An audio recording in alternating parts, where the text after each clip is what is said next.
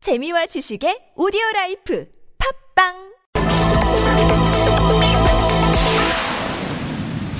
네, 이 논란 차례로 두 분 연결해서 짚을 텐데요. 먼저 이 국내 최고의 유해 발굴 전문가죠. 충북대학교 박선주 명예 교수 연결합니다. 여보세요. 여보세요? 예, 안녕하세요, 교수님. 안녕하세요. 예. 네네. 일단 가장 궁금한 점부터 여쭤보겠습니다. 해양수산부가 오늘 브리핑한 내용을 보면 지금 예. 이번에 그 발견된 유골 이걸 통해서 신원을 확인하는데 2, 3주가 걸린다고 하는데 예. 이렇게 오래 걸립니까? 예, 그렇습니다. 그 지금 물 속에 있었고 또 물기를 머금고 있고 예. 기타 이제 여러 가지 그 오가니즘이 그 안에 이렇게 침투해 있을 거 있고 그래서 그런 걸 다 이제 분리하는 작업 예. 그런 걸 하려면은 이제 그렇게 시간이 걸릴 겁니다. 아마. 예. 그러니까 이 DNA 표본에서 이제 그 다른 것들이 이제 이렇게 제거해내는 작업이 오래 그렇죠, 걸린다. 예. 이렇게 보면 되겠네요. 예.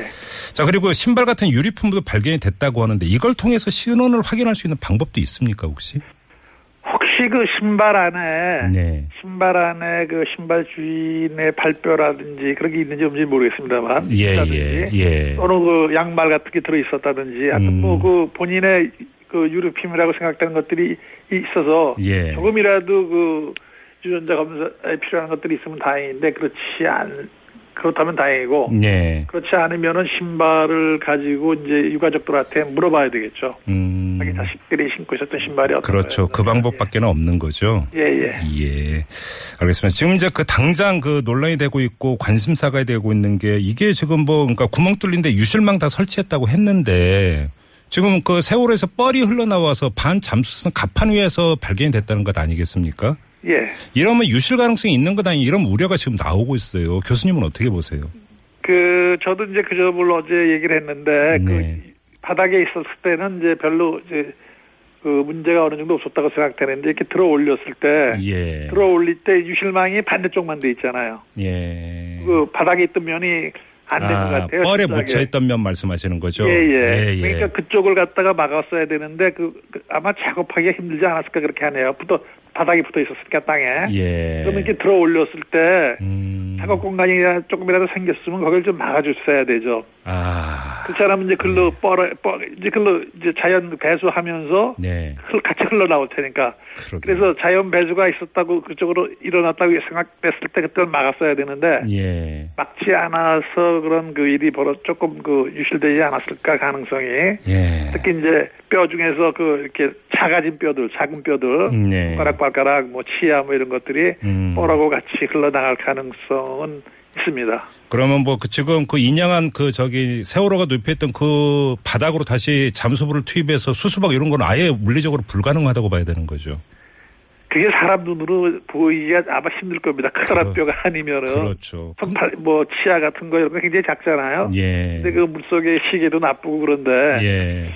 그래서 그거를 다른 방법으로 예를 들어 뭐 이렇게 그 한 뭐 2mm짜리 망으로 된 걸로 이렇게 쭉 이렇게 훑어내서 이렇게 아, 예. 그 쌍끌이처럼 예. 그런 방법을 할 수 있으면 이제 그 되지 않을까라는 생각이 들고요. 예. 지금이라도 그 뻘이 흘러나온 데를 갖다가 일단 그 촘촘한 망으로 막아서 음. 그냥 물하고 기름만 나오게 하고 그 안에 네. 부유물이라는 것들을 못 나오게 예. 그렇게 해야 될 것 같습니다. 지금 근데 이제 교수님께서 말씀하신 건 누워있던 면, 그러니까 예. 뻘, 그러니까 바다 바닥에 이제 접혀있던 면을 말씀을 하시는 거고. 아무래도- 예. 근데 지금 오늘 그 이제 세월호에서 뻘이 흘러나와서 함께 유골이 흘러나왔다고 하는 것은 드러나 있던 부분이니까 당연히 유실망이 설치돼 있어야 되는 그 부위잖아요. 근데 그게 예. 그 그쪽이 왜냐면 그 앞쪽 이렇게 너- 눕혀져 있던 부분 같은데 제가 보니까 사실 저 뉴스로 예, 예. 사진을. 네. 그래서 그쪽에 안 돼 있지 않나는 생각이 들어서 그러는 겁니다. 아, 그 유실, 들어 유실망 올렸으니까- 설치가. 예, 예. 들어 올렸으니까 이제 보이지만은 물 속에 있을 때는 거기서 작업을 못 하지 않았는가. 아. 그 작업을 할 수 있는 반대 쪽은 유실망을 다 씌웠는데 예. 왜 반대 그 밑에 쪽 음. 그때 그 밑에 쪽을 좀 놓치지 않았나 그런 생각이 드네요 아. 사진상으로는 참 말씀을 들으니까 더 안타까운데. 예. 지금 이제 그 이 무게를 줄인다고 세월호 이제 해수 이런 걸 지금 빼고 있지 않습니까? 예 여기서 혹시 또 이게 그 추가로 유실될 가능성은 어떻게 보세요? 그러니까 그쪽에 물을 뺄 때 지금 밑으로 빠져나갈 거 아닙니까 밑으로 예, 예. 그럼 물이 빠져나가는 쪽에 망을 대, 서 음. 전부 다 이렇게 걸러서 그 물과 기름만 나가게 예. 이렇게 뻘을 뻘도 이제 흘- 어, 나오면서 뻘도 작은 망으로 다 나가니까 물이 있으면은 그렇죠. 그러면은 이제 그 위에 만일 잔존물들이 있지 않을까 이렇게 그런 방법을 해야 될 겁니다 아마.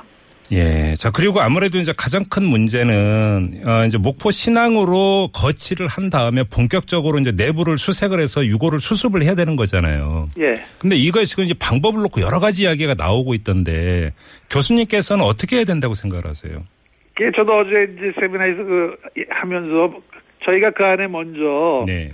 유해가 있었다고 이제 해수부가 이제 어, 말하는 그 객실이 있거든요. 예. 거길 먼저 들어가 봐서 음흠. 보니까 뻘이 별로 없고 유해가 이렇게 와- 어느 정도 이렇게 움직이지 않을 것 같다. 예. 그러면은 한번 새우부름을 이제 고려하겠지만은 네. 만일 뻘이 있고 뻘에 이제 물기가 있어가지고 물이 예. 있죠. 예. 그 안에 유해가 있을 것 같이 추정되고 그 유해가 지금 저희가 바깥에 나와 있는 것처럼 뼈 조각으로 나온다면은 네. 만일 그걸 세우면은 그게 다 움직이죠. 어. 그래서 움직여서 음. 그 바람직하지는 않다고 생각되네요.